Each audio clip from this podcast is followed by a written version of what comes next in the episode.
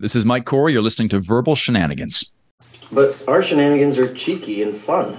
Yeah, I mean, his shenanigans are cruel and tragic. Which makes them not shenanigans at all, really. Evil shenanigans. I swear to God, I'll pistol whip the next guy that says shenanigans.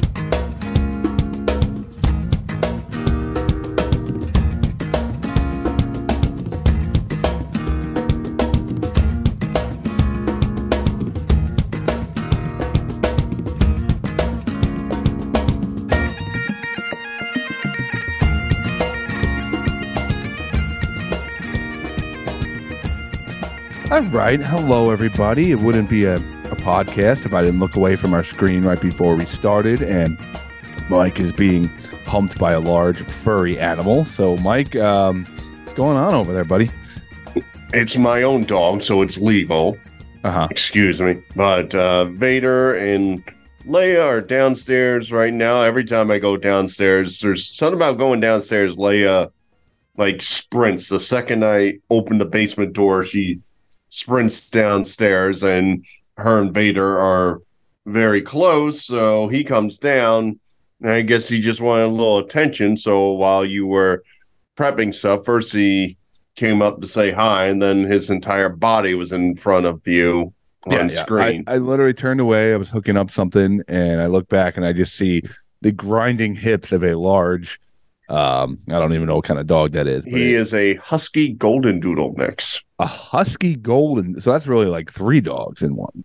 Uh, pretty much. Uh, for what I understand, a very rare like breeding combo. Oh, he's So- bre- he's breeding all right, and he's he's breeding with a very rare, um, very rare animal. So yeah, a husky golden doodle idiot will be coming in a few months. So hello everybody. Welcome on back to verbal shenanigans or welcome to verbal shenanigans if you're tuning in for the first time. Good to be back yet again as we work our way to the christmas season mike. We work our way to the the end of the year and i guess what you would call the end of season 10 it's Yeah. weird we don't we don't have any breaks in our seasons though so it's not really it's not really fair you know? Yeah, the only reason I technically know it's our season 10 is when we did IMDb. It was Uh-huh. I was ready like when I started, I'm like, all right, episode one. And then IMDb's like, no, you can't call it that. You have to do a season dot episode or whatever. And it got to the point I was so frustrated. I'm just like, all right, every year's a season. So season 10, baby. yeah. Season 10 on the way, but we got a lot a lot left in season 9. So we we got to we got to keep No, we're technically in season 10 right now. It's Oh, been well. 10. so 10 season years. 11 is coming up. I mean, 2024, I'd make it Oh. 11.1. So, Oh my goodness, season. Mm. Um anyway, I mean- like I guess like for people tuning in like maybe the first time, maybe we should give them a taste of like what we do on past episodes, like give them a recap from last week. Um so I figured I'd play a little recap of a story you told last week. Um okay. so let me let me um let me just play for the audience here. We'll we'll go through it. Well, that was highly entertaining. Ooh. Uh, um, yep, I'm in, I'm there by myself, and all. Um, Ooh. I'm struggling to get some sleep. Um, trying not to go into too much detail, but you can kind of guess. Uh, We're coming in uncensored this week. yeah, I'm in the bedroom, and I got to keep the door closed because I don't want to go out into the living room and do that on the floor. Right, right. And, and the wife is mm-hmm. upstairs because she's struggling to sleep. And a lot of times when she can't sleep, she goes into the guest room to like meditate and whatever and go to sleep or whatever. I, I was attempting not to wake her up, number one. We're not a great combo. We're in the same room together. So it's like three in the morning. And uh, I'm like, all right, I got to get up and do this. Sure. Nothing's happening. I'm switching it back and forth. It's not working at all at this moment. And we've had this issue before, but it's generally like you just do it a couple times, and it will work. I'm doing it for like five minutes. So I'm like turning the knob and I'm just yanking, hoping like it would just come, you know, just dispatch. Unbeknownst to me, like I'm I'm thinking in my head. I mean, you know me. I, I think I'm not that loud, and you're, and everybody knows my volume is like ten times higher than it should be. Yes. As I'm like mm-hmm. jerking, I'm thinking I'm doing it quiet. It wakes up my wife, and she's like actually upstairs, like bawling, and she's yelling my name. Luckily, I heard her on like the third time she yelled because she literally said she had her phone in her hand and she was about to call 911 on me. It'd be great if like the firefighters come, blast down the door. You're just like sitting there with like a knob in your hand. So So finally, the wife understands. I'm like, I'm locked in the room. but uh, continue story. The only way I could get out was I had to go to my wallet and get a credit card and pass a credit card through the crack because my wife knows the credit card trick. so what what ended up happening? I mean, you basically got the solution. Like, it, it's a happy ending. Victory for all of us. My wife eventually slept, not that night, but all W's across the board. It's coming out in the gowns. And your wife opens the door and there's just a a massacre scene going on Yeah. in the bedroom. You just see me shoveling with paper towels like you. Yeah. Scott showed me this. You don't understand. Oh well. Well, so, so yeah, Mike. I mean, the weird story from last week. There's some delays in your internet because some parts of the story seem to not. I guess it was buffering in between, and then it went to the next sentence. What do you mean? Uh, well, I mean, there there was no mention of diarrhea dog in that entire thing, which is in the I title. just I simply week. just played the, the the clip from last week just to refresh our audience. Um, you were telling this horror story to the- to to the people. Yeah, um, I don't think that's what really happened because in the end, it talked about I learned this from Scott, and for what I understand, there's nothing to learn from your end on that. You know, you your wife walked in on a horror scene. You locked. Mhm. You you were jerking it extremely hard. You know. Yeah. Kept grabbing the knob, nothing was happening. It was just an awful scene. We we had to call in the experts, but uh, you know, she did the she did the credit card trick with my crack, so it's all good. Are you accusing our audio team of doctoring this file? I mean, you might have me to rights just because that means our audio team actually worked Mhm. at some point, which Yeah. is pretty rare, especially in between weeks. So I might be dead to rights. I mean, I might have to. I might have to go to my lawyer and just be like, "Let's just take the plea deal in this, okay? let's, let's just bring it down to a misdemeanor and let it all go away." I, I I- I will say that that little bit of audio cracked me up the first time I heard it, but watching you listen to it and kind of figure out, you're like, okay, why is he replaying Yeah, the bit we did last week?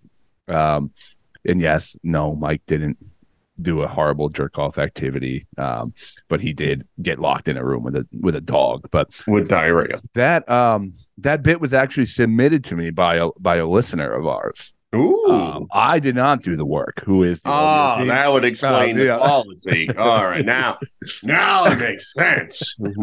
I'd like to thank our longtime listener Dom Bagnano for submitting that gem to the podcast. Mm. Um, Good. I mean, I'll, I'll, I'll give a golf clap. I mean, that's all he what gets. can I do? That's all he gets. That he was Well, what you inspired. He was We don't have prizes here.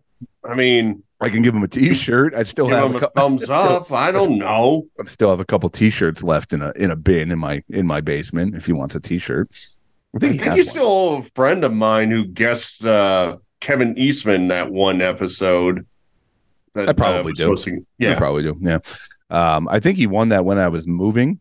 Um, so it's I, I had they're probably Oh, he didn't read the fine print on our Instagram contest. Gotcha. Yeah, if I'm moving, you don't you don't get a shirt. Subject to change if address changes. But yeah, send me his info. I'll I'll try to get that to him. Maybe maybe for Christmas. Maybe a delayed Oh. Christmas present. Uh, Mike, you were without a um you were without a cellular telephone this week. It was a little little strange. I, in some ways, you were telling me you know, you're messaging me through Instagram Messenger and email and whatnot. Um, but in some ways, I was a little jealous. I'm just curious of your experience without being connected to the the the interweb at all times. I mean, it was kind of one of those detoxing good moments, if you will, when you literally walking around and you don't even think about grabbing the phone because you automatically know it's not Yeah. going to Yeah. turn on. So there were times I'm like, oh, I mean, I'm I'm kind of concentrating on something. I'm, there's a conversation going on. Yeah, I'm listening. This is quite amazing. Um, Scott, you want to guess how many versions I went up uh, from my last phone to this phone? Okay, so first off, uh, did your phone just naturally break, or did this occur in the diarrhea dog incident or jacking did not.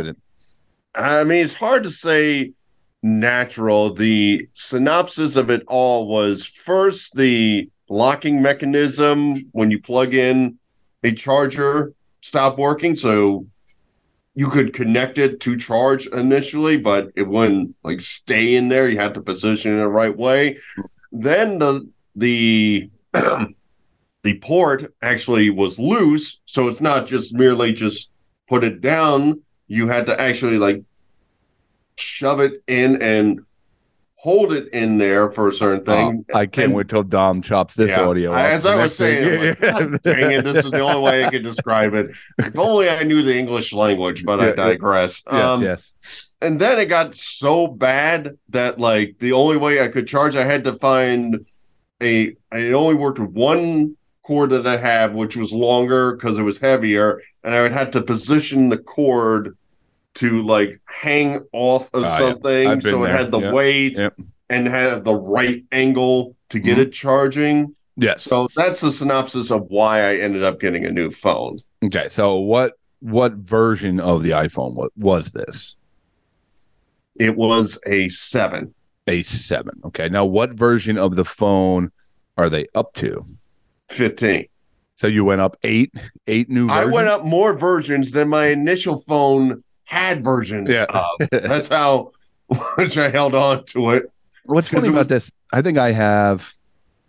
I think this is a thirteen, maybe.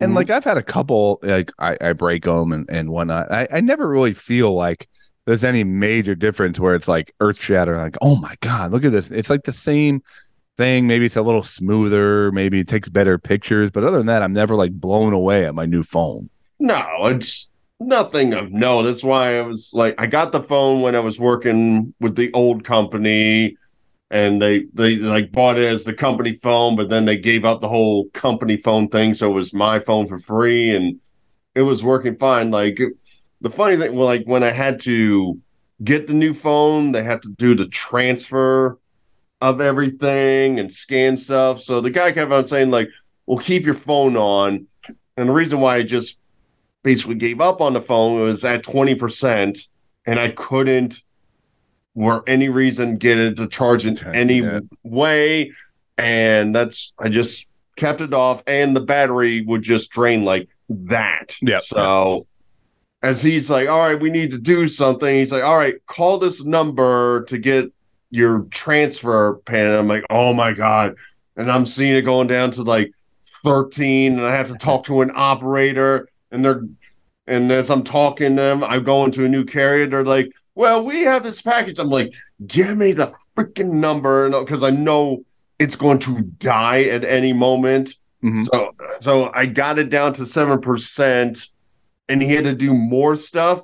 And the only way we could get it to charge, he like had this on his keychain, which almost looked like something you use to like shuck oysters or something to the fact. And he was just clawing into my phone. Into the And I guess yeah. he was like digging like old dust and dirt out of there to Yeah. finally get it to charge.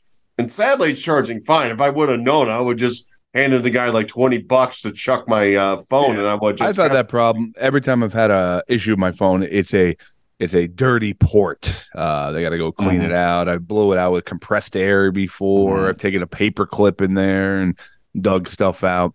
So I got a dirty port generally. Like my port, Yeah. is, my port is usually Mm. not completely clean. You got a dirty port there? You a dirty- dirty, dirty port? What are you going to do with it? Or maybe I should put something in there. So, so how many how many how many days did you go phoneless? I went, uh, let's see, I, I would say it happens uh, like last Friday. And I would have, yeah, it happened right before uh, Izzy's father and stepmom came down. So I couldn't do it over the weekend. And then she went away for a work thing and insisted we we have to get phones together for the same plan or whatever. So I went a good six days without my regular phone. Wow, Yeah, I that's like a that's like a millennial detox right there.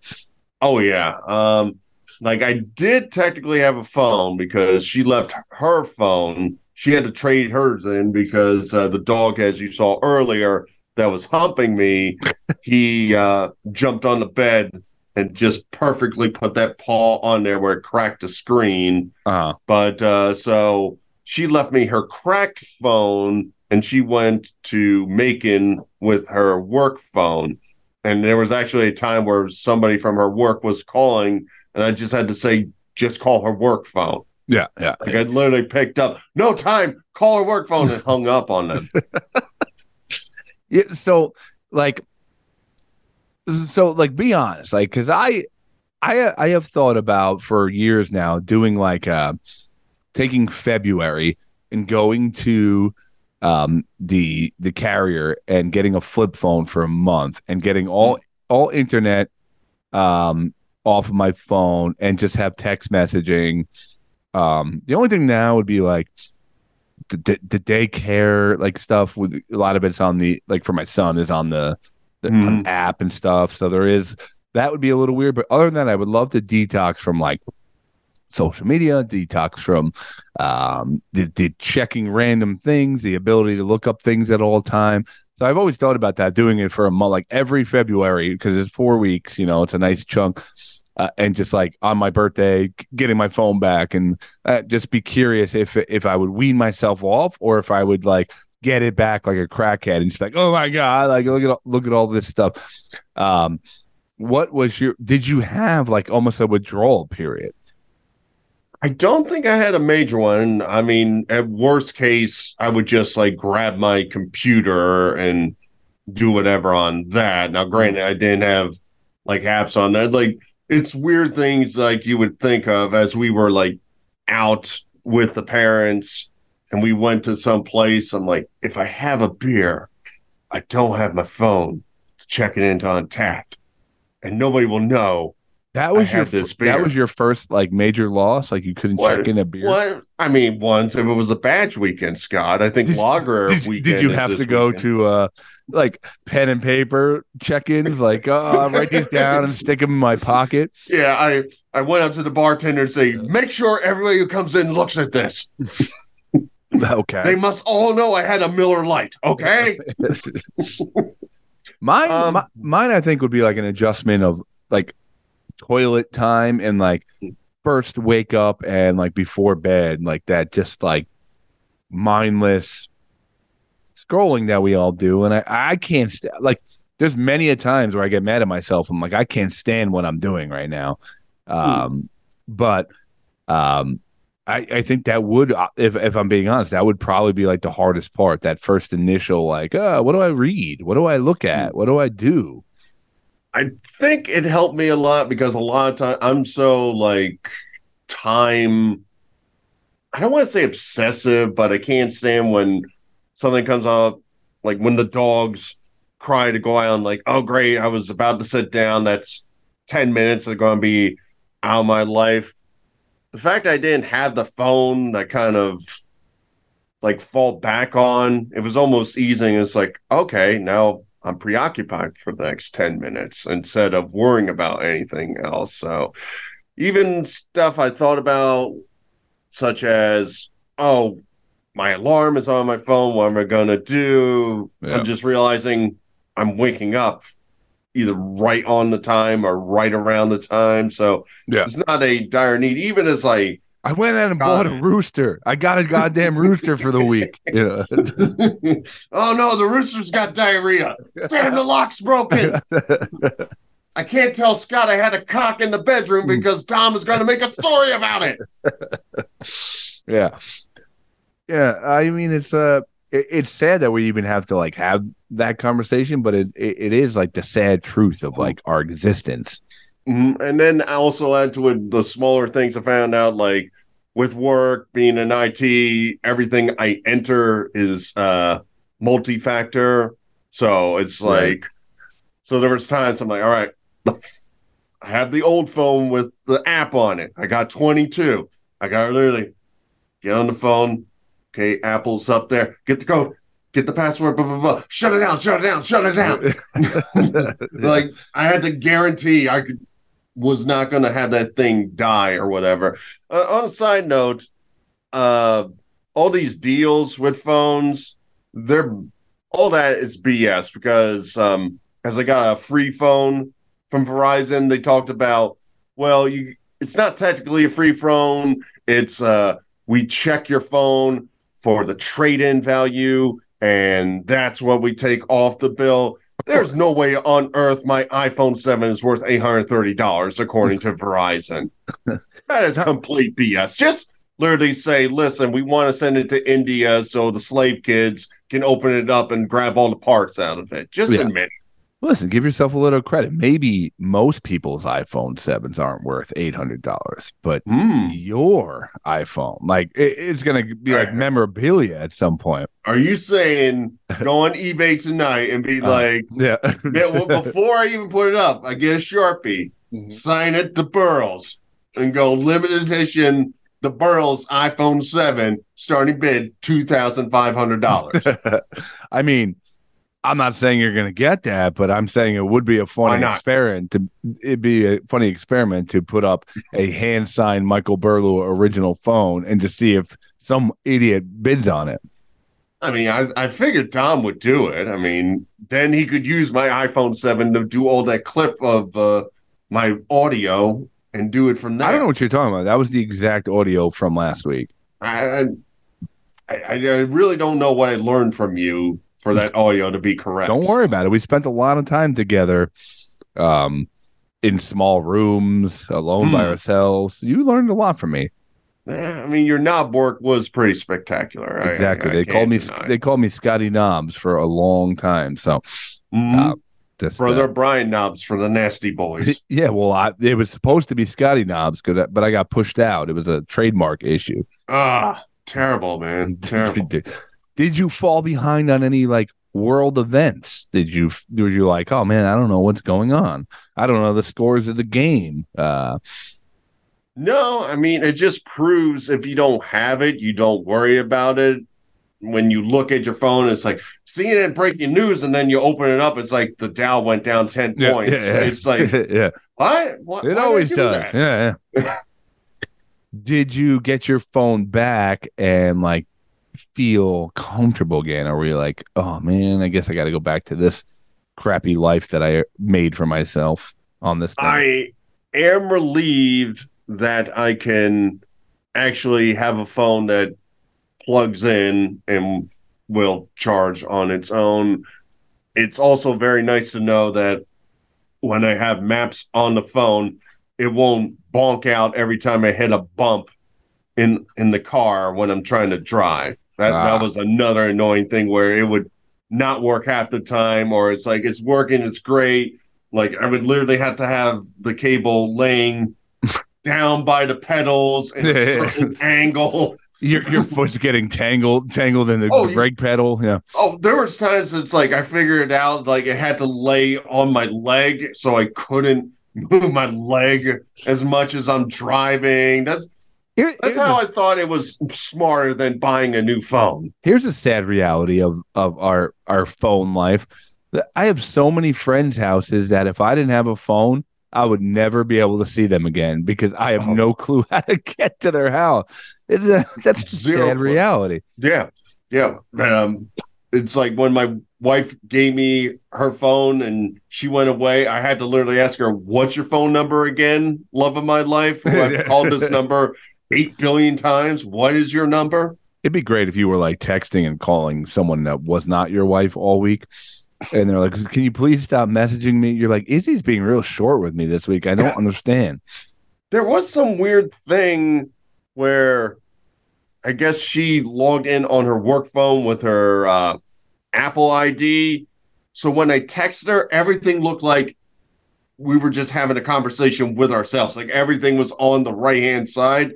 So it would never like actually tell me that I sent her something or she sees I sent her something.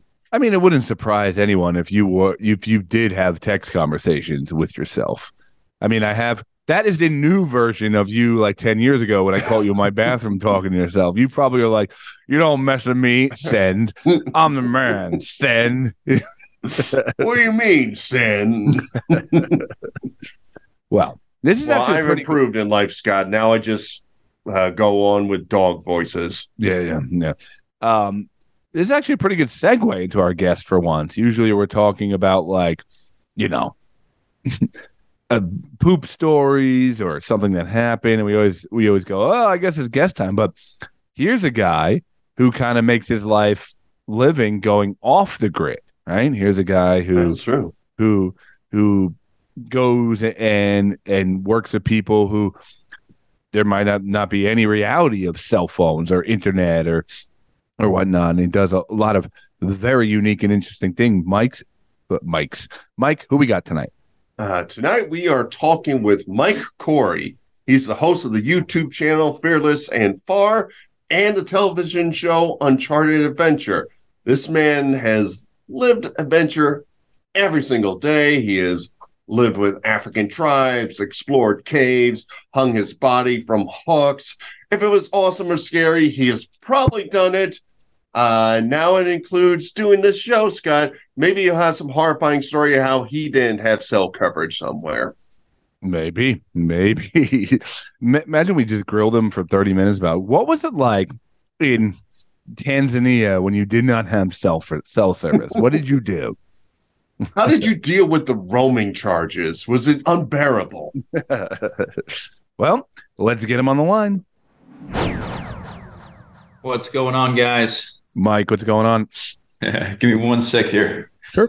No, bro. How you guys doing? Good, good. Doing well, man. Doing well. Me too. We were just discussing our interviews with American Gladiators coming up. So Hey, that's pretty cool. I ain't no American gladiator. yeah, yeah, Ah, you're a world You're- gladiator, my yeah. friend. You're you're, you're Don't doubt yourself. I mean, I your, mean, your picture when you signed on was pretty badass. It had a gladiator feel to it. it's it's a new uh new thing, yeah. Got my girlfriend's uh twinkle lights in the background, so we're Perfect. set. Perfect. I'm in the mood. Yeah, we're just in our dank basements and all. You're seeing the world. So, Where are you guys at? Are you in Canada?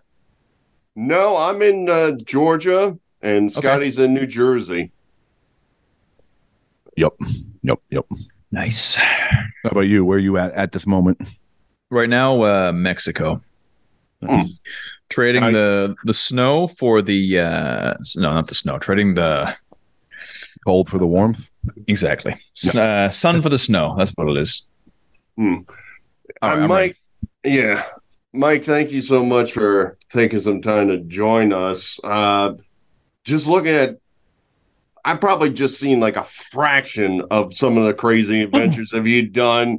So the only way I can figure out what would be a good first question was, was there ever like a boring job before this where like, did you have to work at dad's tax uh, accounting firm for like a couple months before like traveling the world or something? Can you show us people who do regular jobs that you had something like that?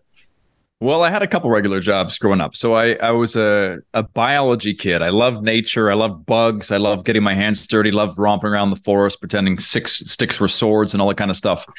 And how I got into nature was that I just love the creepy crawlies, man. Um, I chased my sister around with so many bugs and slimy things that she became a, a PhD in fish biology. So like our whole family was just obsessed with creatures, and uh, so therefore I went to uh, went to school for biology for a while. Uh, it was all right. I, I I sucked in school. It wasn't really wasn't really my jam, but it passed eventually. Took a couple victory laps to get there. But um, first things were like my family owns a pet food company, which is something that not a lot of people know. So, up in the east coast of Canada, they make dog food and cat food and, and things like that, mostly dog food.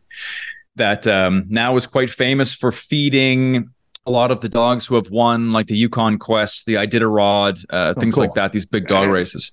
Yeah, and um, so I would work there in the summers. I would be do everything from you know the custodial work, sweeping the place, to the warehouse work, to stacking the bags, and then eventually spent a summer with one of um, one of the friends of my father who was a who owned a fish farm in on a small island in in the Bay of Fundy up near Maine.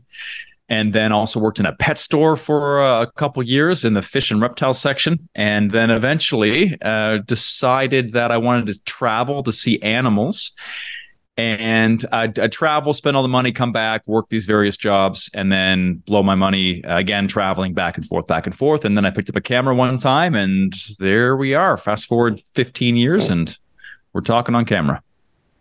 Yeah, I was gonna kind of ask you. You know, um, 15 years ago, you start you start doing the stuff with the camera and start getting outside and doing adventure. Now, social media was a little different at the time, and like you know, it's kind of just entering the phase. YouTube is kind of you know just becoming a, a thing that people did. When did you like? What was your outlet? Like, what was your idea with the stuff? Where you're gonna produce it on your own, or was it was there still like uh the beginnings of of this phase where people could put out their own content Well, if you would have looked at me back in high school or or wherever, you would have thought I was the last person on the planet you would ever think would put a camera in their face. I uh, I, I couldn't do it. I had this uh, this traumatic experience as a kid where I got made fun of in front of the school for something I didn't do, and so I kind of kept that with me. And so being in the spotlight was the the greatest fear of my life. I, I had a phobia of, of being in front of everybody, and so the camera stuff came came much later. And really, what happened is.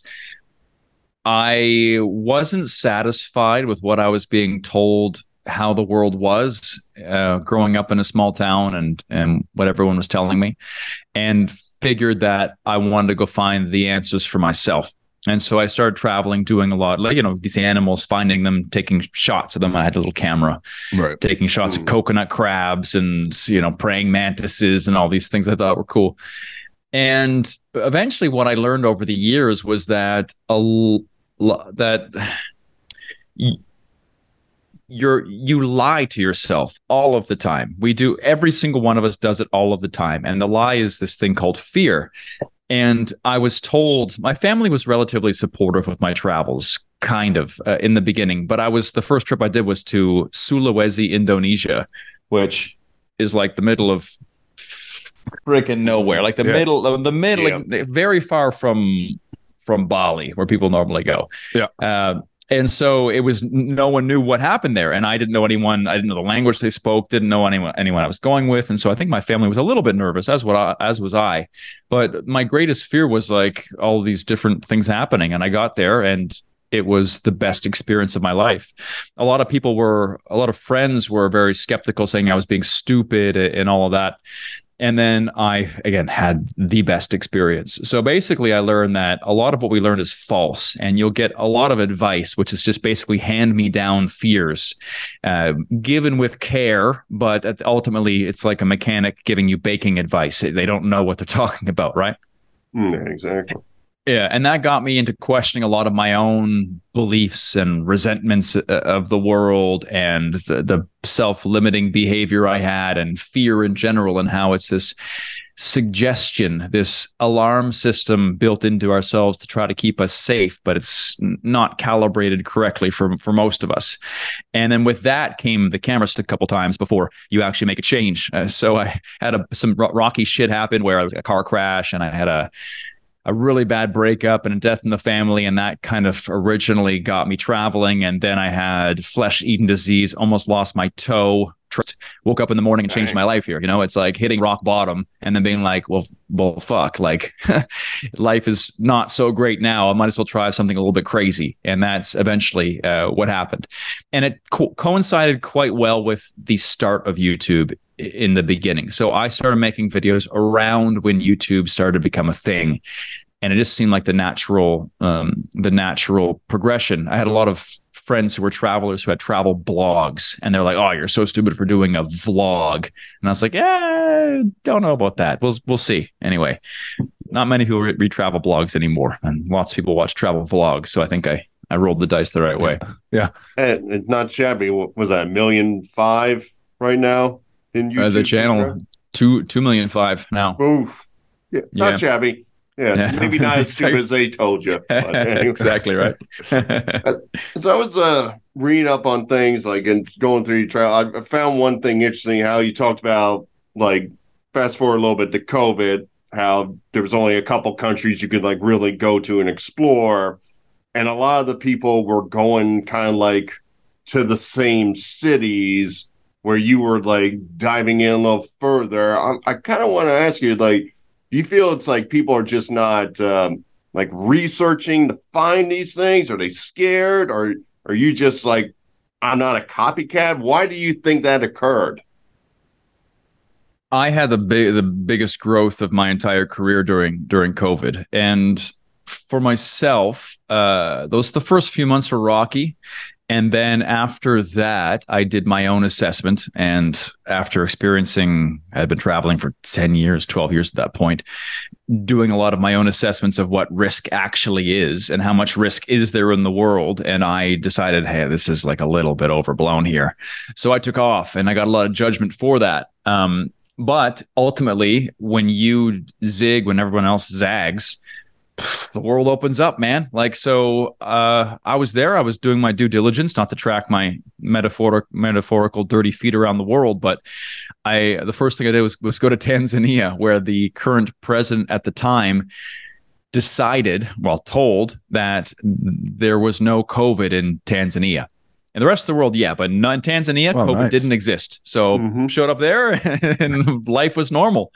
the The hilarious thing is that is that the first thing I did was I went to go uh, hunt with the Hadza hunter gatherers, and I, again, I didn't want to be so s- uh, like nonchalant uh, about it. So I I got like a COVID test there at, at the uh, before I went to go see these boys. We uh, drove like two days out into the forest and then went baboon hunting with these guys who tear up Bible paper and smoke joints and then shoot baboons with homemade poison arrows while sprinting around. I watched a guy. I had friends from high school who did the same thing, but in, in a suburb in New Jersey. yeah.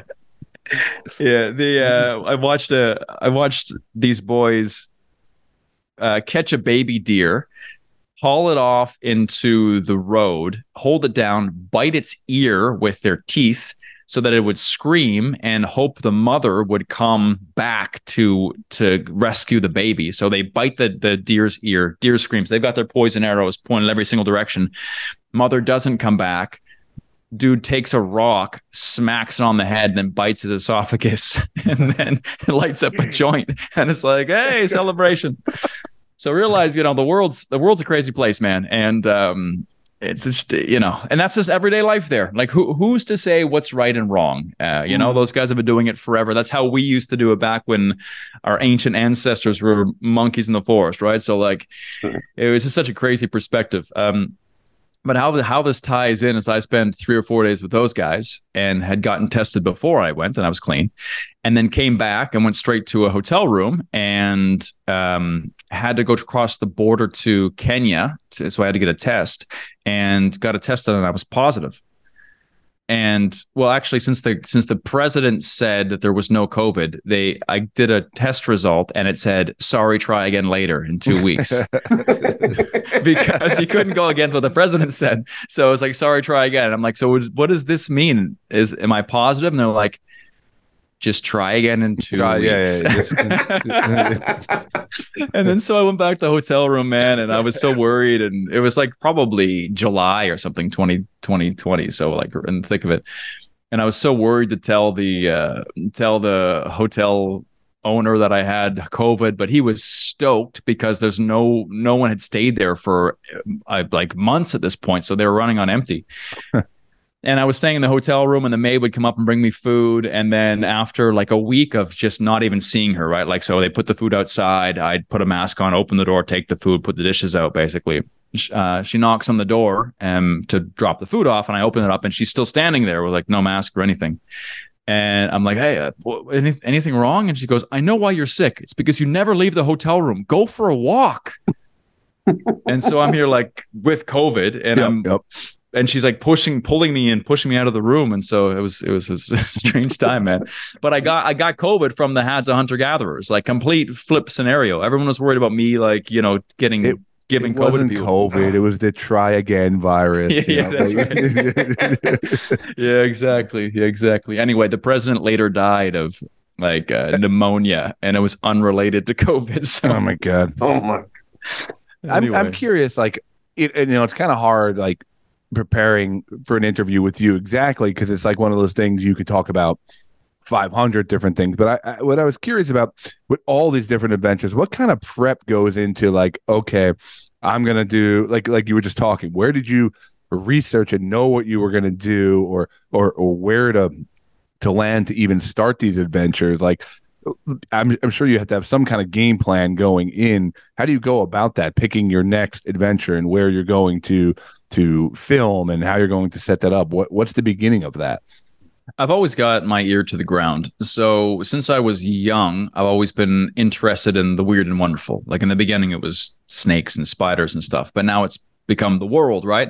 Mhm. And there's all sorts of strange things. So whenever I see a photo on Instagram or a random video someplace, I usually try to to find it. And I've got various ways to kind of reverse Google image search to find places and locations and festivals and things. And whenever I hear something mentioned, I'll write it down and look for it later because there really are some special adventures out there. It's just they're not in the pamphlet. Like my my hmm. dilemma from the beginning was how do you find off the beaten path adventures? You can't just type it into Google, right? Because it's, it's, Right. it's self defeating. Hmm. So I'm al- I'm always looking, and then planning it is a whole different thing, man. Uh, for example, I just got back from Zimbabwe where I had seen some random photo that was 25 years old of a tribe called the ostrich footed tribe. And the photo was these, it looks like ostrich feet. So picture a, a human foot that's enlarged with a big pinky toe and a big big toe and they're curling in and you're missing the the first three the middle three toes so it's kind of like a giant lobster claw or something and but it looked really really old. And so i i was like holy shit this is a, a real thing. And so it took a while to research who the people were where they are.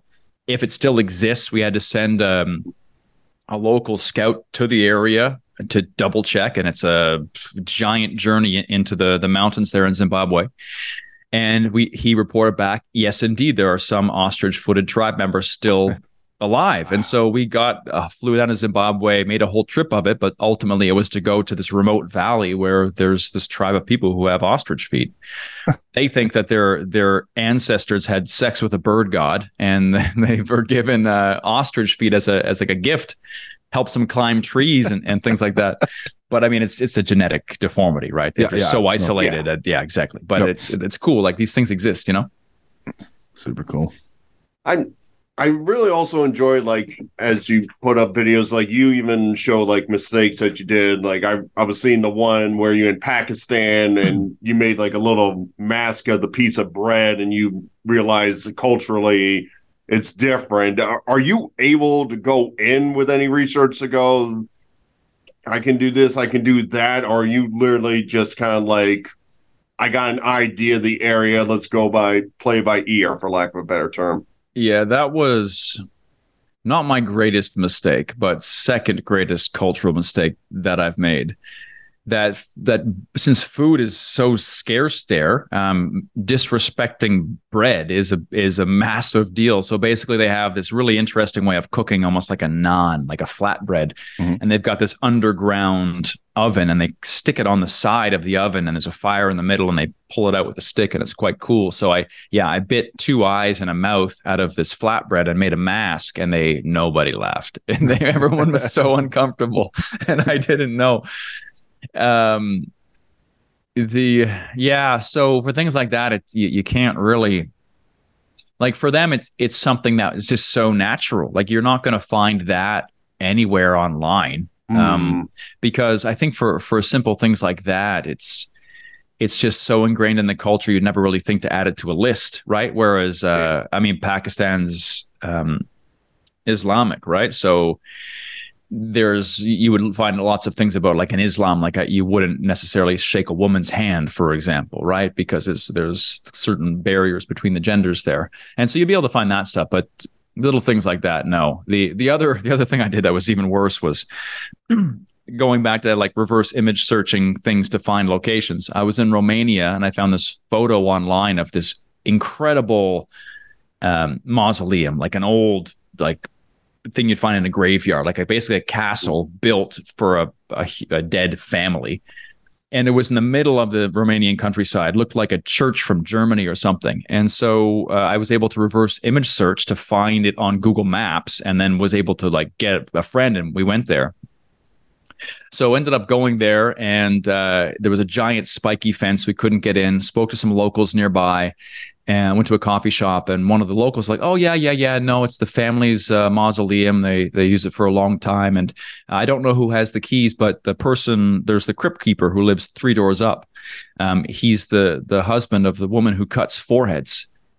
And it's like was what? cuts for cuts foreheads? And she points to her her forehead and there's a literally a cross etched right in between her eyes. Wow. like an old scar. And yeah. uh, I mean, we just we it was like broken Romanian we were speaking. It's like, okay, so three doors up, Jesus Christ. So we go up there and knock on the door, and this man comes out in these like purple sweatpants and like scabs all over his face and this wiry hair. Looks like a like he he belongs in a crypt himself. And he was the man with the keys. And so he takes this jangly bunch of keys. We go up, he unlocks all the gates. It's this like fantastic, again, built like a church almost with bell towers and everything, swirling pigeons, bats. It's incredible and um, there was a the bell that was there this was like one of the towers was broken but there was still one of the two bell towers that was working and he's like do you want to ring the bell and i was like can we ring the bell and he's like of course i can ring the bell and so he's bong bong bong and like 10 11 12 times and i'm filming him ringing the bell I'm all right. That's good. That's good. Like we got got the shot. And so we walk around, and uh, he shows me like where the bodies used to be, and there's like rats and stuff we go to leave because I'm like, listen, I, I would love to meet this woman who cuts foreheads. And he goes, well, we can go see. She doesn't really like foreigners, my wife, but we can go see if she'll show us. But when we were walking out, the whole village was like weird. Like people were in the streets, like watching us go by, like very confused, almost angry. And we get back to his house, and the his wife is furious, like pushes me out, slams the door, is yelling at her husband in Romanian. My local guide speaks Romanian. He's in there, like, can hear him arguing in Romanian, and I have no idea what's going on. And so, and I'm outside. And so my buddy runs out after about five minutes. He goes, Mike, we have to go. I'm like, whoa, whoa, whoa. Like, what, what happened? What did we do? Like, we, we, we were respectful. He goes, no, you don't understand. We have to go now.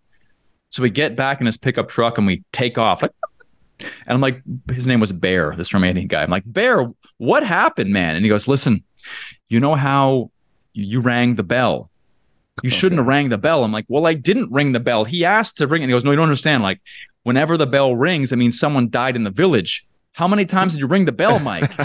I'm like, no, I didn't ring the bell, man. Like, 12 times. You rang the bell 12 times. They thought 12 people died. They thought there mm-hmm. was a, a crash or a collapse. And oh my God. So basically convinced this small Romanian town there'd been like a mass murder. Yeah. Yeah. And that was I mean, I didn't know a bell ringing means someone died. You know, like how am I supposed? You can't Google that either. yeah, it's funny. You're, as you're talking, and I don't know what really conjured this memory up, but I remember when I was younger, there was a book called Hatchet by Gary Paulsen.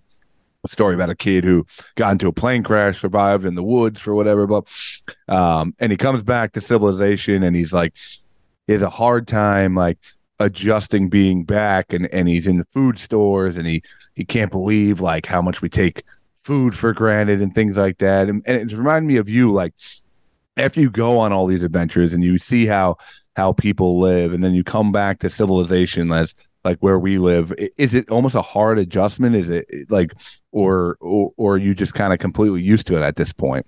Like, does your perspective change? No, I always come back and have this weird sort of hangover um, because, again, the expeditions we do now on Fearless and Far are rough, man. Like Zimbabwe, it was 12 hour days bouncing around the back of a of a four by four. We literally ate rats, uh, killed goats for food. Like it was it was rough. and you come back home and it's like everything's available. But Every- there there's nothing available. Like Mhm. there you you eat what is available and it could be some dirty roots they just dug up. It could be a goat. If you're lucky, it's a goat.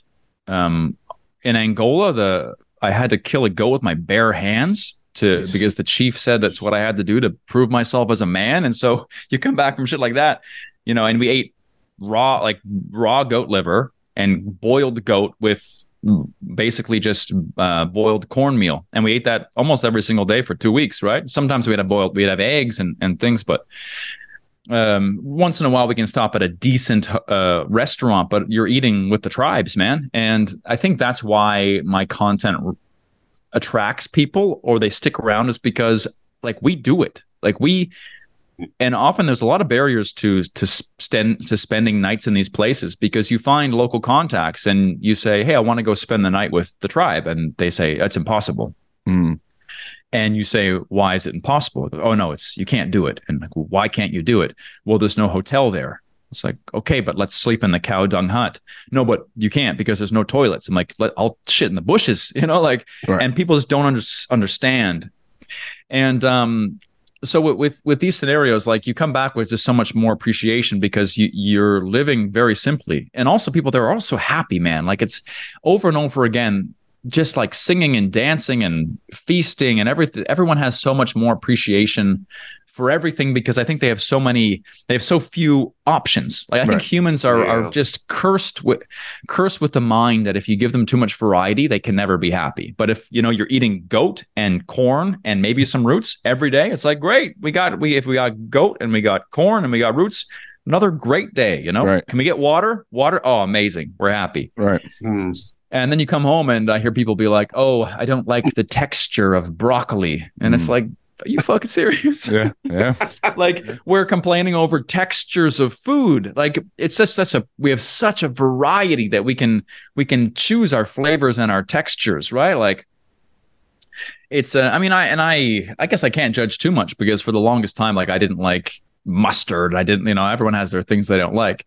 But now uh like I'll I'll eat anything because I've eaten probably nobody alive has eaten the, the same amount of foul shit as I have because it's been my job. A few other maybe YouTubers like myself, my peers, people like that I hang with, but like I ate maggoty, maggoty pork in the Philippines. I Mm. ate cheese covered with spiders in Germany. like just Ah, spider Uh, cheese. yeah. Yes. exactly, exactly.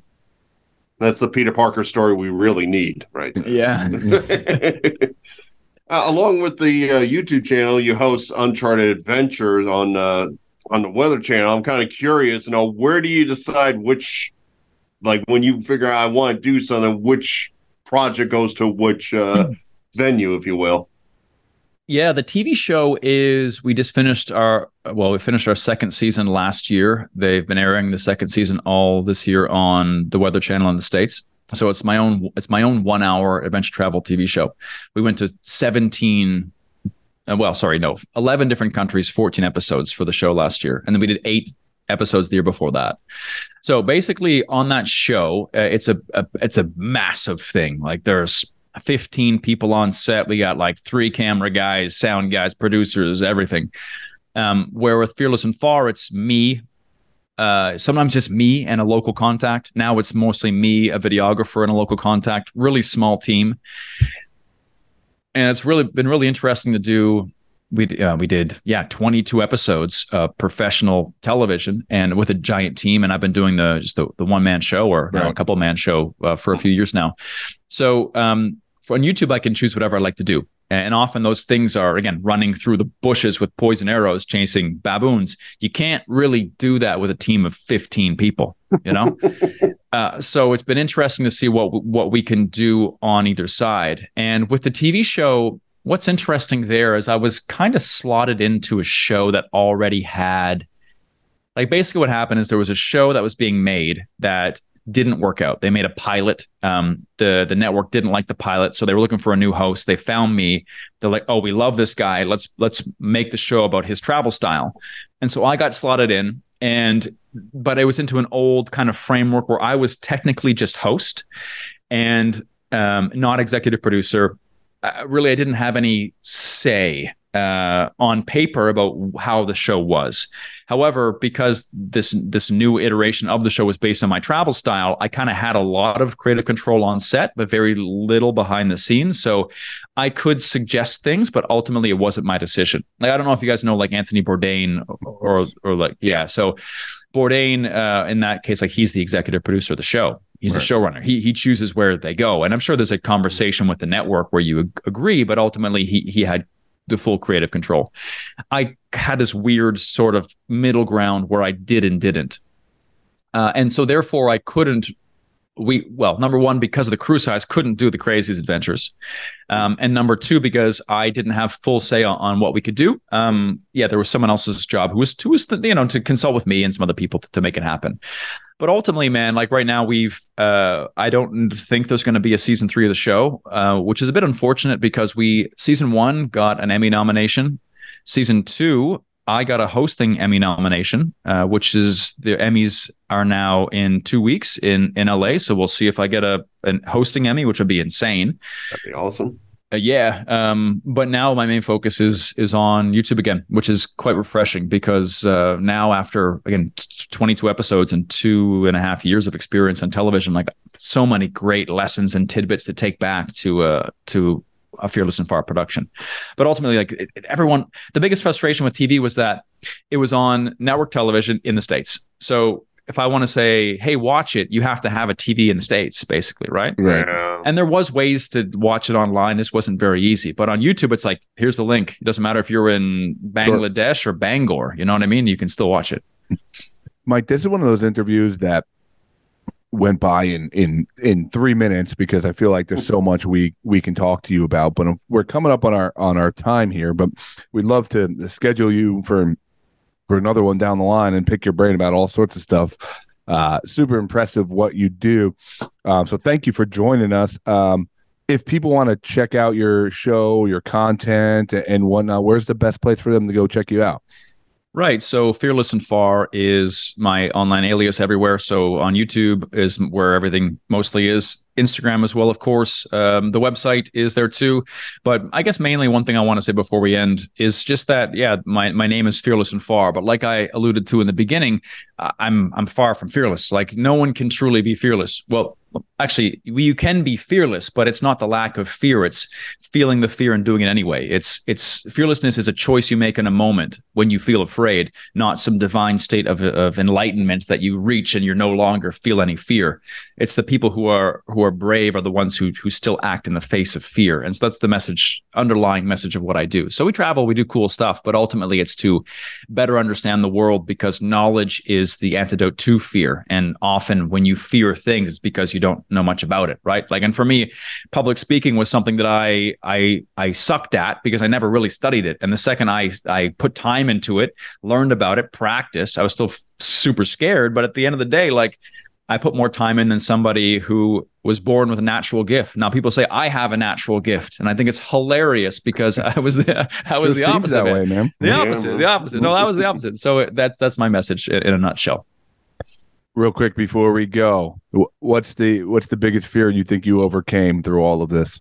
I don't think I've ever under, overcame any of my fears in the Okay. sense that I still, even still, when the camera lights turn turn red, or like when I stand in front of a stage, there's still the the childhood thing that kicks in, you know, like because you can never erase the past, man. And human, the human spirit and and mind is like paper. You can it once it gets folded, you can't unfold it. The, always there's always going to be a crease, and so the big thing is just changing your relationship with that you know, like realizing, oh, I'm, I'm probably going to have the jitters for a second, but I always crush it. So let's go crush it. And then Yeah. jitters come, you're like, let's fucking crush it. And then that that's, that's, that's really what it is. So like, uh, I'll forever have a little thing with, uh, with being in the spotlight, man, but that makes me stay sharp.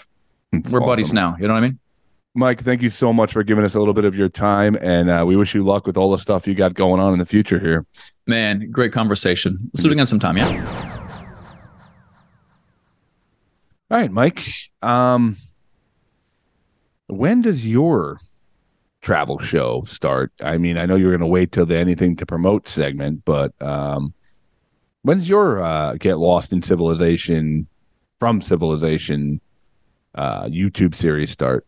Well, the wife has been asking that for six months now. She opens the door and she's like, "You should really get going with that YouTube adventure show. Like, go go somewhere where the phone don't work. You know, just Yeah, I mean, if, if if I was her and saw what she saw when she opened that door um, the other night, I would also be asking you to leave sometime soon. Yep, yep. I mean, the dog is growing out of my back right now. So Is that the diarrhea dog? Was it that one? that was uh, Vader, the diarrhea dog. Yes. Yeah, yeah. sorry, I'm sorry your dog now has his nickname for the rest of his life, but um, you know, Yeah, well, he's he's gonna have to He he's gonna have to live with it. He's gonna have to live with it. Yeah, But uh, yeah, it's his fault for having a bad stomach, Yeah. or possibly my fault for giving him like dairy products. But I digress. uh, what kind of dairy are you feeding this dog? I, I mean, once in a, when I have my uh, oatmeal Uh-huh. with uh, Greek yogurt, Uh-huh. when I'm done, I let the the three dogs look out of the bowl. Like Okay. I'm, I'm very caring. I actually, I feel like you're full of crap because you said just the three dogs. There's no doubt that you're the fourth tongue in that little bowl. no, no, I finish the No, bowl. no, I do finish. no, I do finish No. the bowl. no, you don't. No, you Scott. don't. No, you Scott. don't. You're I on hands and knees with the other three of them going "Mm, mm, mm, mm," lapping it up. There's no doubt in my mind. I'm very selfish, and I would growl at them if I had to fight them for my food. Which you probably do. There is probably some weird Burloo dog fight that goes on every morning before work. Well, I mean, I have to put bring them in, and all. It's it's it's like a um like a pledge or whatever. I have Right, to right. see if they're worthy of the Burloo house when they first come in. And first it was Callie, and now Leia and Vader. So, So yeah, there are really, certain It's just a dominance establishment kind of activity. yeah. But um, what I do is when I'm done, hmm I take the bowl, and I'll, I will decide which one goes first, and I will actually count their licks. And once they hit, I, I usually do twenty. Then I take the bowl Wait, wait, away, wait, and I go to the second. Wait, wait, wait, wait, wait. So you go to one dog and you go, okay, 20 licks, and you go one, two, three, four, and you go to the next dog. Yeah, like I usually start with Callie since she's the original. Wait, wait, wait. So after 40 licks, you give the poor third dog. There, there's nothing, there's no way there's anything left after your nasty tongue and those two dogs get 40 licks. That poor third dog is definitely just like, come on, man. Why do you think he's crapping all over your house? No, you don't understand. he there's is always he, he is when the two dogs lick the bowls, there always is like a side the two of them didn't go after, which is what they concentrate on. Even No, no. if He's they're looking the back. wrong side. He I is find- rebelling against you. That is literally what Mm-hmm. happening. It's not the dairy. It's Mhm. him being like, okay, the other two dogs get 40 licks before I even get a chance to have this sweet, sweet nectar.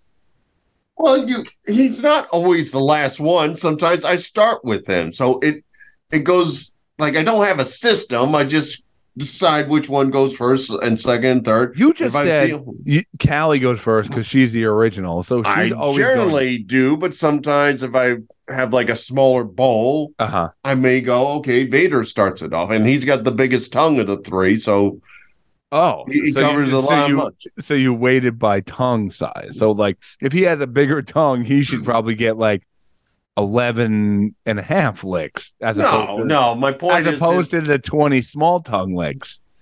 is just saying that. So generally, I try to make sure there's something in there for all three of them, and I'm not sure if you got it all since your uh, microphone or uh, camera rebooted. You there?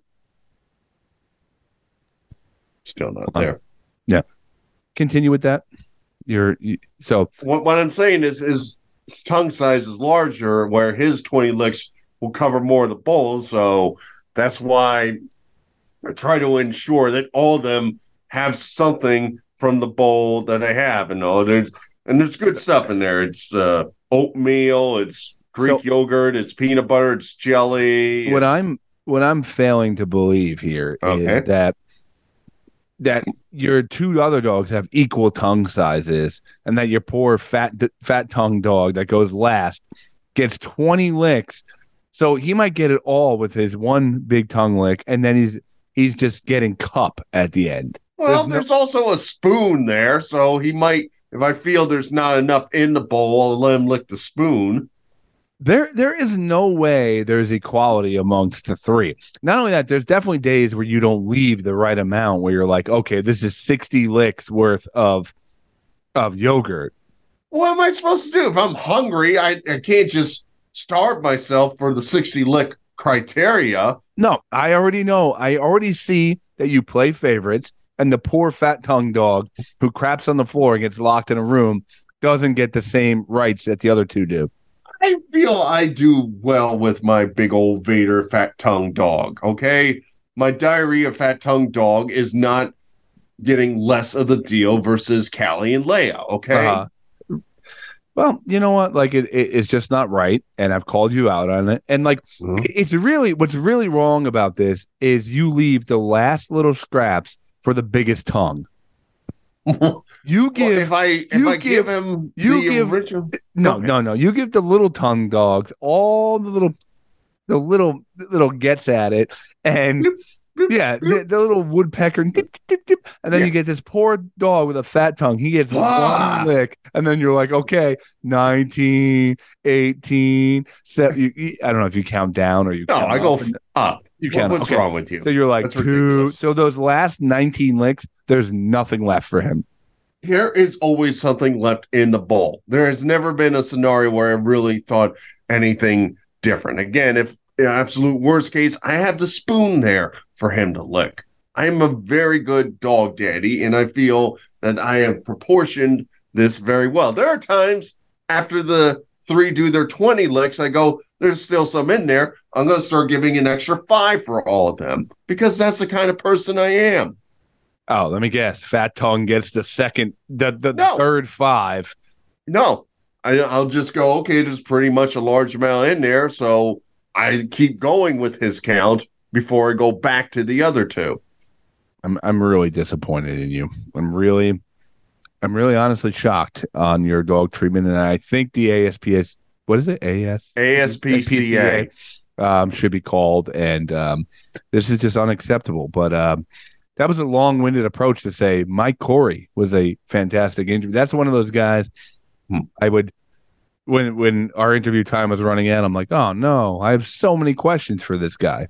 Yeah, that was one of those. There was so much to cover in so little time. Like he, it, it should have been old school verbal shenanigans when we gave uh, Aaron McManus, the pool player, an hour. We should have done that. Who was the him. guy from um he was an Escape from Alcatraz that we recorded for like two hours straight. Oh, Larry Larry Uh, Hankin. Larry Hankin, he was in a bunch of movies and then our our file got corrupted and we got him on again. He did like another two hours of the same stories.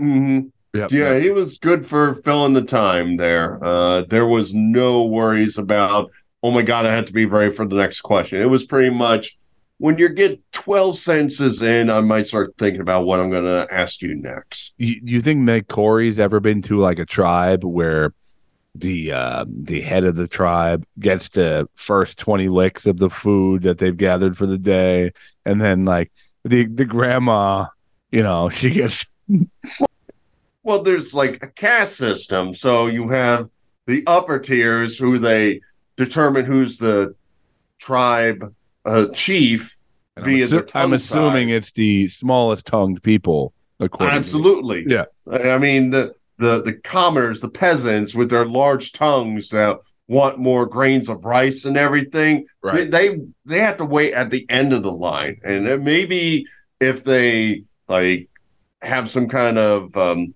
tribal ceremony, maybe they can move up a couple notches and they'll get into that fourth tier of licking. But So uh, what for you the what you're part, saying to me if. Gene if Gene Simmons was in um like a foreign tribe, he would be the lowest Oh. on the uh, on the He'd be scum. he would literally be the demon. They would scream that at him without makeup on. You big tongue demon. Ah, you know. Get away from the tribe. Sometimes this show, this show really amazes me. But um, what do you got, Mike? Uh, Scott, uh, a couple weeks back, I took the wife to the theater, if you will. Ooh, it you- was You kind of said that very like, uh, I don't know, very like royal almost. I took well, her to you the know, theater. I can't wait till it's like, yeah, we saw Walking Dead burlesque. It was four dollars to get in at a bar. oh man, the the jugs on that one walker, man. My Yeah. God. Okay, so what did you do at the theater? Well, Scott, um, it was a uh, part of her anniversary gift. Uh, she Ooh, what she anniversary is this now for you guys? Uh, that would be the sixth. Oh, Yeah, yeah, we've been together for a while. So, Yeah. um, so that's part. I still would the- like to thank Verbal Shenanigans for putting the two of you together. I pretty much, That pretty much true. have traced that Cannot back. deny it. We have traced that back and figured that out. Yep. I can deny the knob stuff, but I cannot deny getting married. So, You can't deny the the knob. You can't deny the knob because, and that's what you were doing in that room. yeah. Well, I mean, I I can't deny the knob, and I can't deny that I do shun my big tongue buddy here. But uh, I digress. So, as part of the anniversary gift, I was trying to figure what to buy her. I bought her a couple things, and uh, she was a fan of this movie series that was on the Disney Channel called Mhm. The Descendants. Uh, and the, Oh, that's right. Yes, yes. yeah. So, and the plot of the Descendants, for those who don't know, is the children of the Disney villains are being allowed to come to this school where the children of all the heroes and good people were at. And as you may expect, and all, there's a lot of shenanigans and shunning and all that stuff as um, they try Now- to figure out are the evil kids going to be evil? I happen to have heard of this series. I have young nieces and whatnot. Um, what would you say like the average demographic of this show is? Like who are they shooting for generally? I would generally say 10 to 14, Scott. So so what you're saying is not mid 40s is what you're saying. Probably if I had to guess when the producers were making this and writing this, it was not made for mid 40s couples. Yeah. Yeah. Okay. But um, as I was trying to figure out, like generally what I a lot of times do when I try to get her gifts and something unique, I will look up Georgia Disney and see what I can find. And I'm like, oh, there's a theater rendition of Disney's Descendants. I'm like, oh, this this is a perfect gift. And she um I surprised her, like I put her gifts in her room to see if she figure out I left them in there and just one day she's like, Oh, what's this? And she was so happy with everything I got, and it was a part of the the package, nice. Hey, okay. So Now let- let's preface this for the audience that may not know um, the story of you and your wife, or or your wife's Disney obsession. Um, Yeah.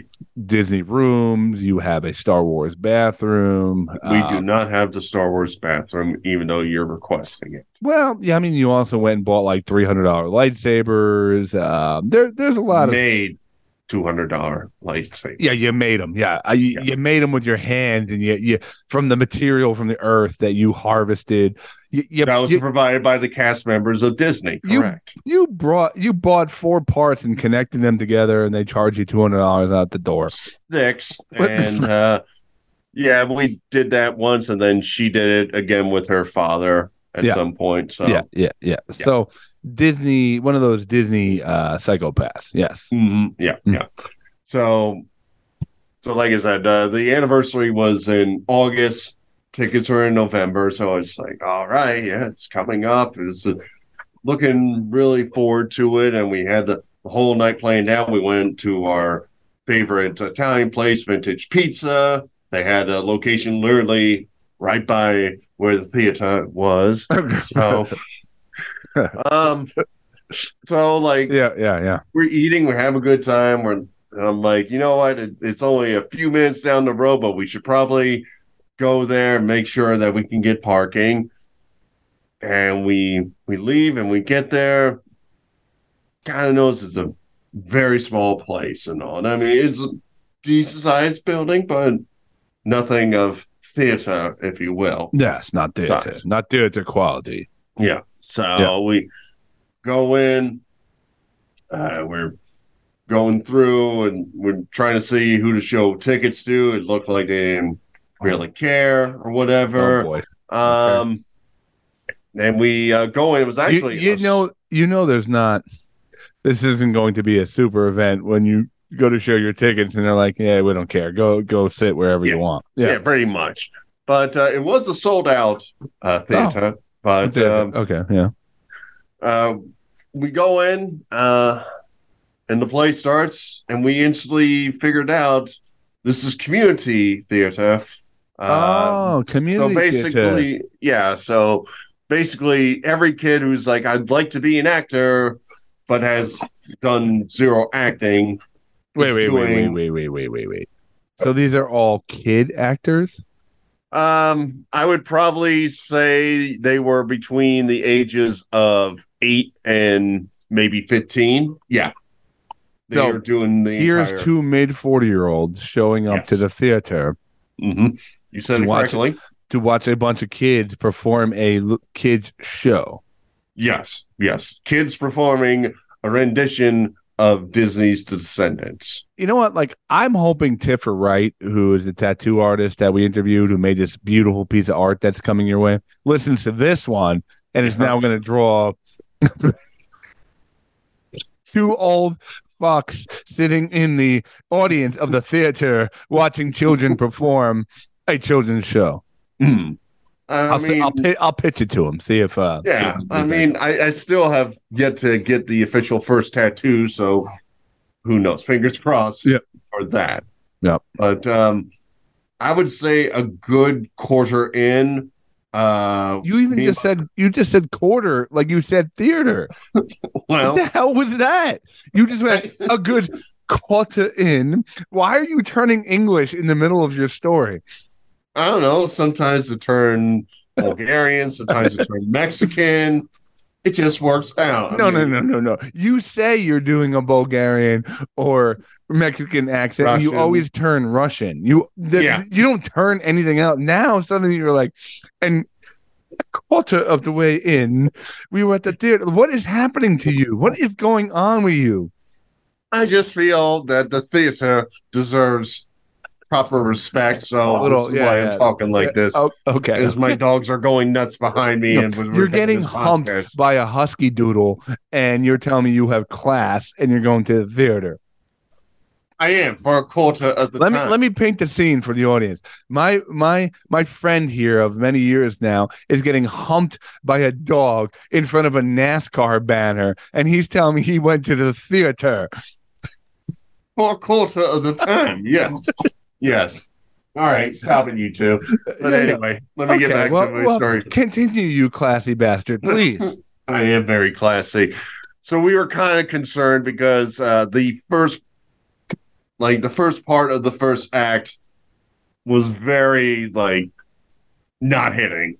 Uh, they're very much community theater that was uh, by amateurs, if you will. So you're sitting there booing and being disappointed by eight year olds who are performing community theater. I wasn't booing. I was looking at in my your, wife. in your head you were disgust. booing in your head you were you were mentally booing I, I mean, we were dealing with children who um, were kind of stuttering with their lines a little bit and not really getting into it. And there was one kid, out, she was playing uh, Maleficent and she was going like extra hammy on it. uh-huh But uh, I will give the children credit that after we got to, I mean, when we were in intermission, we were kind of getting worried because number one wasn't hitting. Number two, as we were trying to go into our respective restrooms, the lines were humongous, and they put um, they basically put doors on everything in the men's room. So when it's like, okay, I have to and I'm like, all right, I might have to go to the bathroom. I went in there, there was just a urinal in there. So I'm like, okay, I gotta hold this one in. I have no other choices. I couldn't go back and go, nope, don't need the urinal and Uh-huh. announce it to everybody. But were you were you also worried that like maybe like the Megan's Law people were going to come after you for you know not showing up to the kids theater? No. The- sorry, theater show. theater. Yeah. I was not worried about myself because I was with my wife, so that could be a couple's night out. I will say I was a little concerned because as it was a sold out theater, um, they were telling everybody like if there's any space, move down, you Mhm. know, to keep every seat open for anybody new who comes in. Are at any point are you laughing at yourself like this is? I bought my wife this theater show for the theater show for her for her birthday, and you're like, oh my or Anniversary. anniversary. You're like, oh my god, what the hell am I watching right now? I I was concerned for a little bit, but uh, we'll get to when you were talking about getting arrested. I, as I was saying, as it was crowded, I did notice there were two guys by themselves in different seats, like, and they were like Those are called interacting with under- each other. Undercover cops, yes. Uh, yeah. They had thick glasses and they were there by themselves and and they recognize each other and they're kind of like, yep, just uh, more supporting local community theater. But uh, then my wife told me after the show when I kind of said, I'm kind of concerned for those two. She's like, no, no, I heard their conversation. They're teachers at the theater. Gotcha, gotcha. So, Teachers, so they the were, they checked out. They checked out. So Yeah, I was picturing like that episode of Always Sunny, like Frank's Little Beauties, where you're like, oh Hmm. no, oh no, you know, like, Yeah. Like I- during intermission, I yelled, "I'm not here to diddle anybody. I'm not okay. diddling. I'm here with my wife. Yep. Maybe I will do it to her, but I will not do it to the children over there." Oh, good. You you told them you're gonna diddle your wife in the middle of a kids Uh, theater show. Well, I mean, just so they know that the children are no threat. You know, Oh, oh, good. But they could watch. if they're saying no, we think you're going to diddle at some point, I'm gonna go. It may happen, but it will occur with her. Okay, okay. you Okay. clear that with them. Got it. Yeah. Yep. But I will give the kids all the credit in the world because come second act, that was a decent damn show.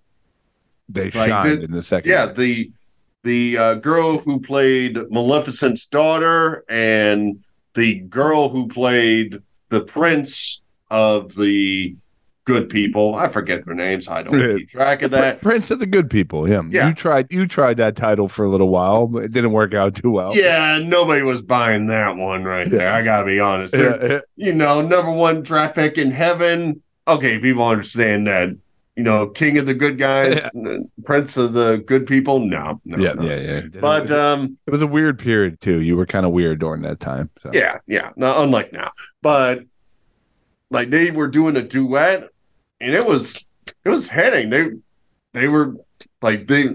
I could tell these were the main two members of the cast, and they started heading. Mhm. And then the other ones that looked like the jitters from earlier started to calm down. Okay. And the second half was actually pretty damn good. As my wife explained, apparently the story they took parts from part one and part two and joined them together. Oh my goodness. Yeah. So they actually they they wrote out this thing, and I'm here to say that the community theater that we went to, it started off rough, but I will give them a golf clap like I did to Dom earlier. Yep. For their fabulous job, they turned it around. They were down like 21 to three, and they said, "No, no, we can still win this game," and they pulled it out.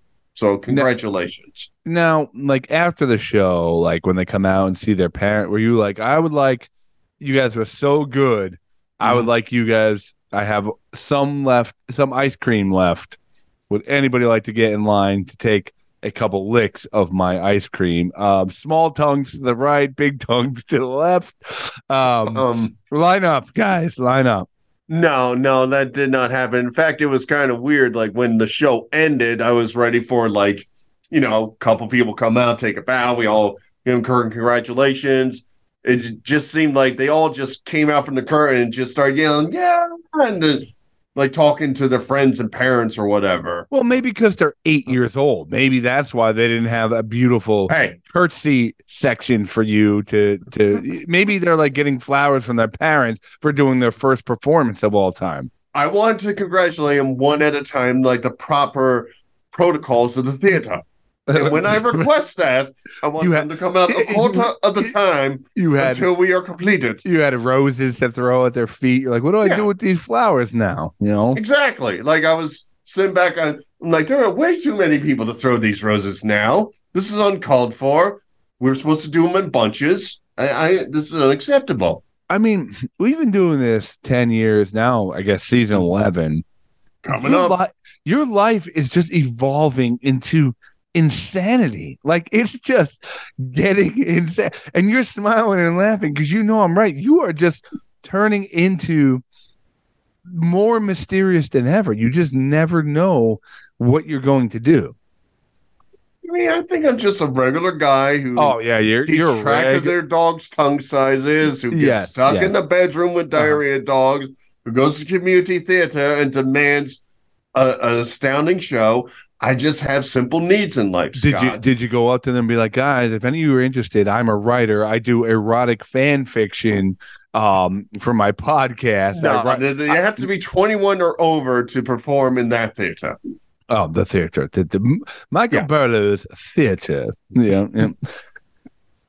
well, um, I mean, I I have a bit we can get into, but I don't really know, even know what to say to you right now. I mean, I think you can say just about anything to me, Scott. I'm a well laid back individual who cares You're about a well a well laid back individual. This is Yes. wh- what does that mean? Well, um, from the amount I lay back, people go, well, that's a good amount. That's a well amount. So we we we we, we golf clap for that. Can you stop golf clapping on this episode, please?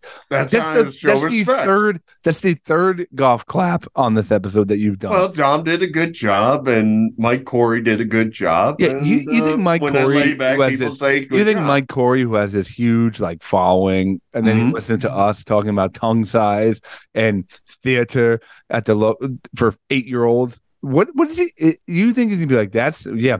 They wanted to talk to us again, and they were like, "We'd love to schedule a second interview." yeah, no way that's happening. I, I feel that when they understand the, the variety that this show gives everyone, they will understand that wackiness ensues every week and that we are a tight knit group and what we'd say is all in jest and Don't call fun. us a tight knit group. There's two of us. There's two of us. We're not a that, that group. two makes a group, right? No, it does not. You're not a group. Well, you want us to call us a couple? Yeah, I'd rather you call us a couple or a duo, a mm, duo well- maybe, Well, laid back group. That's what we are. a tight knit group. Well laid group. Yeah, we're not well laid. No. Well, I mean, I just I just don't quite know where this show has really evolved to. I don't. Some people might say we evolved, or some people might say we went the other way. Like we used to Yeah. like plan things and talk about certain topics. Now we're just like it's kind of like a psychoanalysis of the both of us. Yeah, we You know, you know the group, the uh, psychoanalysis of the group. two of us, the two man group. Yeah. I just feel like we were walking around as human beings. We looked at the monkeys and go, yeah, we can go back to that. That's nice. yeah. Well, Mike, I was thinking, you know, we're coming up on our annual Christmas episode, and I know that you've been working so hard on your Christmas content. Um, Mm-hmm. Would you like to preview some of the content that you uh, you're developing at the moment? Yeah, it involves Christmas. Nice, nice. It was very nice of you to volunteer in front, of, I, I didn't want to spoil it, but you wanted a preview, so there it is. in front of the group. But Mhm. You know, I was thinking we always like we put some work into the Halloween episode, we put Mhm. some work into the uh, Christmas episode, but we've been ignoring our Jewish friends for years. We've never, Hmm. we've never even um, delved into Hanukkah at all. that is true. And tonight, true. as we're recording, is the first night of Hanukkah. That is Uh, correct. so you know i was curious like maybe you might be able to show people how cultured you are and how you know hanukkah so well because you're always bragging you're always like i'm the um i'm the the Hanukkah guy in the podcast. I'm like, all right, all right, you get that title, it's fine. Um, but I figured I would, you know, it's eight crazy nights. I figured I'd, I would ask you eight Hanukkah trivia questions. Oh, okay. Um, and each one you you get, you'll light a candle. You know, Ah. You- you- can you light the whole um, menorah, Menorah. if you will? So, Mhm. um, you know, maybe we'll start doing a Hanukkah episode each year. nice, Um, nice. Yeah, but i- i- if you lose, you're um, you're a, a Hamas supporter. So um, let's get this game started. Uh, um, all right, Mike. Here we go. You ready? You ready to take the quiz? Sure. All right. Let's start easy. Let's start easy. Okay. Um, how many nights does Hanukkah last? I'm not even going to give you the um, the multiple choice part of this because I think you should uh, know this one. How many nights does Hanukkah last? I believe Adam Sandler informed us we have eight crazy nights. That is correct, Mike. The first candle on the verbal shenanigans menorah is lit. It's Mm. shining. Everyone is in the mood for this week, a little over a week of celebration. Um, it's glowing. Yeah, on YouTube, we're going to have Doug Max in a dress lighting the candles for every correct answer. Yes, yes, yes. Okay, everyone's like, who the hell is Doug Max? Everybody knows who Doug Max is. Who you Yeah. talking? Yes. All right. Here we go. Now it might shift a little bit, Mike. Oh, Okay. All right. I'm going to guess eight again. Yeah. All right. How many nights? Uh, I mean, sorry. How many blessings are said on the first night of Hanukkah? Is it A one, B two, C three, or D four? How many blessings do you say on the first night? Being the Hanukkah guy that you are, um, how many blessings? Um, since I have a Star Wars bathroom, I'm going to guess C3PO. Um, I, I- can't believe you linked that to Star Wars somehow. But Mike, the three blessings, which is also very biblical, you know, like three blessings, um, is correct. Is correct. The second light on the verbal shenanigans and menorah is lit. Okay, you got you got to get over half. Like you you Yeah. got to get. You know, you got to get five to really like have somewhat of a menorah because you don't want like two halves. At least if you do five, you can light them from the other end. You know, make them look even at least. Fun fact when uh, we first came down to Georgia, and the wife's like, oh, we should get a menorah to just uh, kind of celebrate it. And I went into Walmart. Uh, the When I asked for one, they literally said, What on earth is a menorah? And that's a true fact story. a, a true fact story, not a true story, but a true fact story. Yep. It- It's it's true. It has facts, and it's a story. Yep. All right, Mike. All right, you got two candles lit. You're pleasing our Hanukkah audience right now. You're pleasing the Jewish audience right now. Um, number three, are the Hanukkah candles lit from right to left or left to right?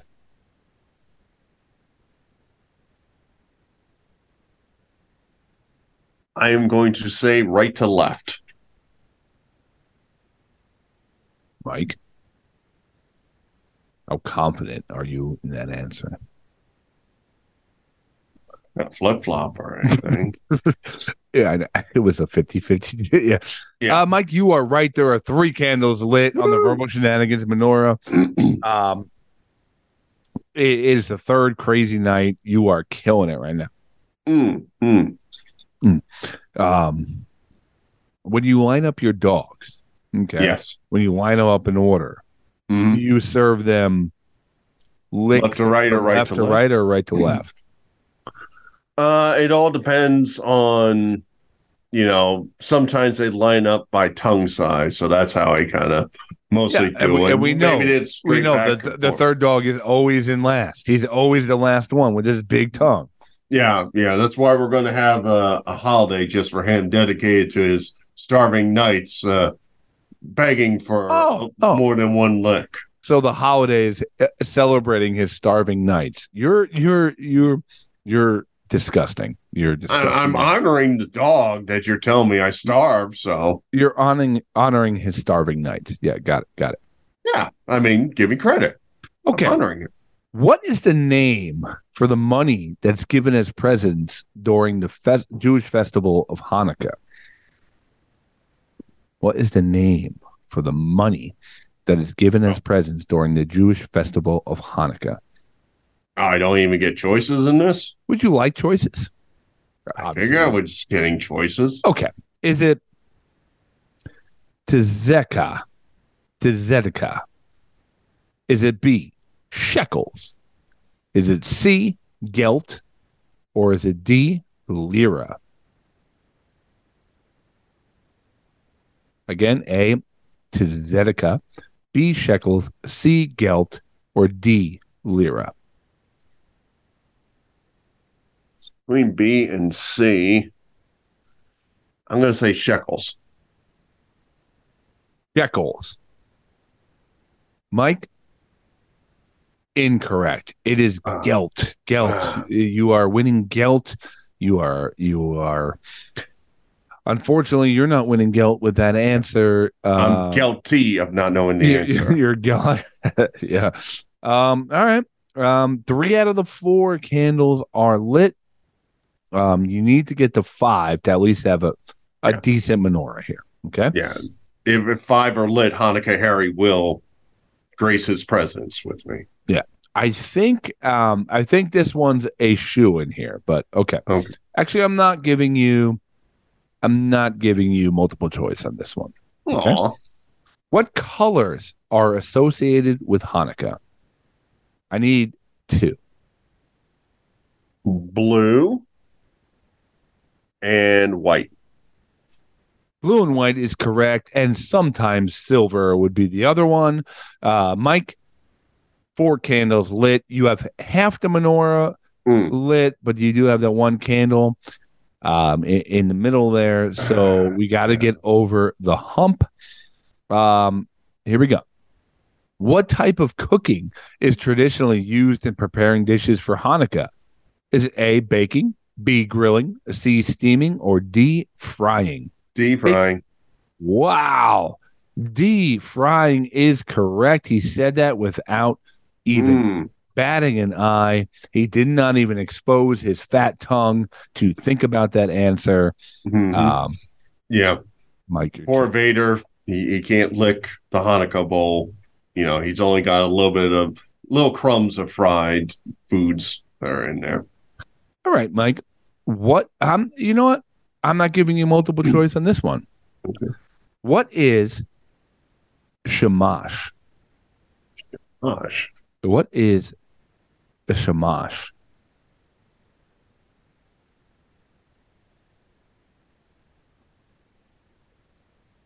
Gosh. Um, What is it, Mike? What's the shamash?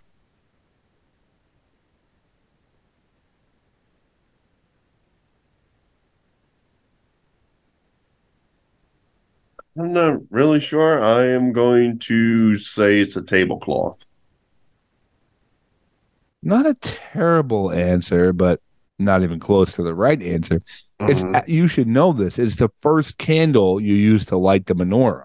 Ah, It's the first one. on the tablecloth, so I On get the ta- partial credit. Yeah. I light half the candle. All right, Keep the flame on the right hand side. So you're four for six. You're still in good shape. You're still in good shape. Um. All right. Let's see. Um. What is the name of the round jelly donut served at Hanukkah? What is the name of the round uh, jelly donut served at Hanukkah? Is it A. Bagels, B. Matzah balls, C. Savgutniyat, or D. Shallah? I'm going to go with D. Shalom. La la la la la la la la la la la. You're wrong. Oh. It is uh C the sub gun yacht, and I um, Ah. apologize to my Jewish friends, if I'm pronouncing butchering that, but Luckily, you have none, so we didn't insult anybody. Well, you know, th- you made that part of the policy when we started the podcast. So, I married a chosen one, so well, well never. You you said we couldn't be friends. You said you couldn't marry. well, that is true. Yeah, yeah, that was part of the deal. That that was in the vows. So So what is that, Mike? Four for seven. So you need to get one answer to get this get this thing going. Okay. okay. Otherwise, you're halfway. You're halfway there, which would make sense because you married a chosen one. Yeah. So I only get half Hanukkah. So All right, Mike. What American holiday does Hanukkah sometimes overlap with?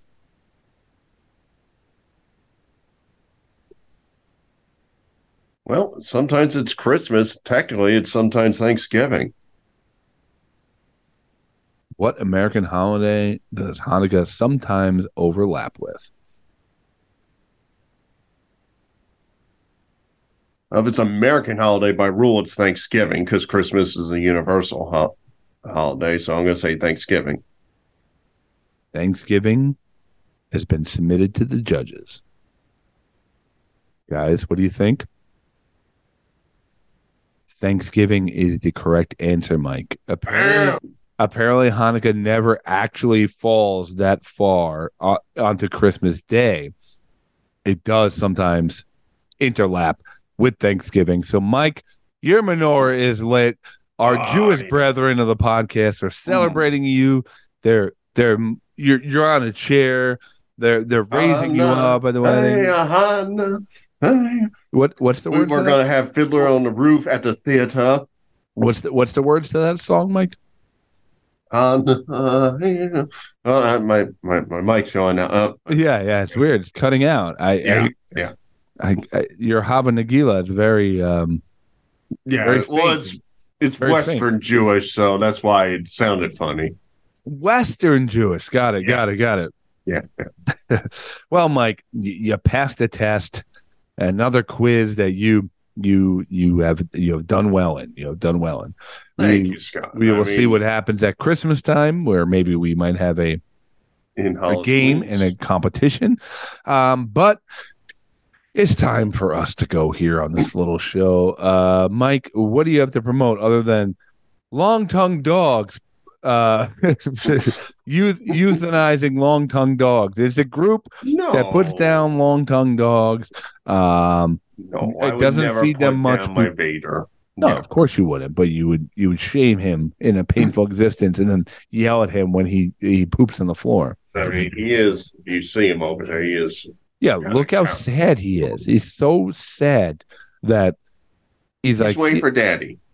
yeah, yeah, he's waiting for daddy to let me have some yogurt and not the other two small tongue dogs. Let me get out of the room and poop in the backyard. The other 2 I'm sorry. When you have tongue math, you're like, give me an algebra math. problem. Name yeah, when of you give me the definitely- algebra to figure out how I can Yeah. take one bowl and feed three dogs with different tongue sizes, Yep. you let me know, okay? Definitely the part of the name of this episode is tongue math. But anyway, I digress. Uh, Mike, anything to promote? Uh, we will be promoting The Zombie Wedding, the first movie from our friends at the Weekly World News that premiered this past week in the theater. Based on the hit interactive play that premiered in 2015, the first ever wedding between a human bride and a zombie groom, the human guests need to learn how to behave.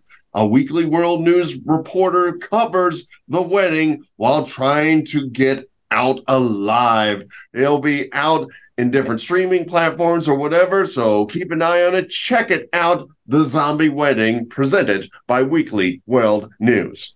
Yes, go support them and go support my friend KP Berg, very funny comedian. Mm. Um, he he, he res- recorded a great, great, great special, great comedy hour um, called "Escape from Jacksonville." He was under the, um, you know, under the umbrella of a production group, uh, and that they kind of folded and turned direction. So he he kind of lost all his YouTube views on his uh, special, which he had like a whole bunch of them, and he was making some money off of it.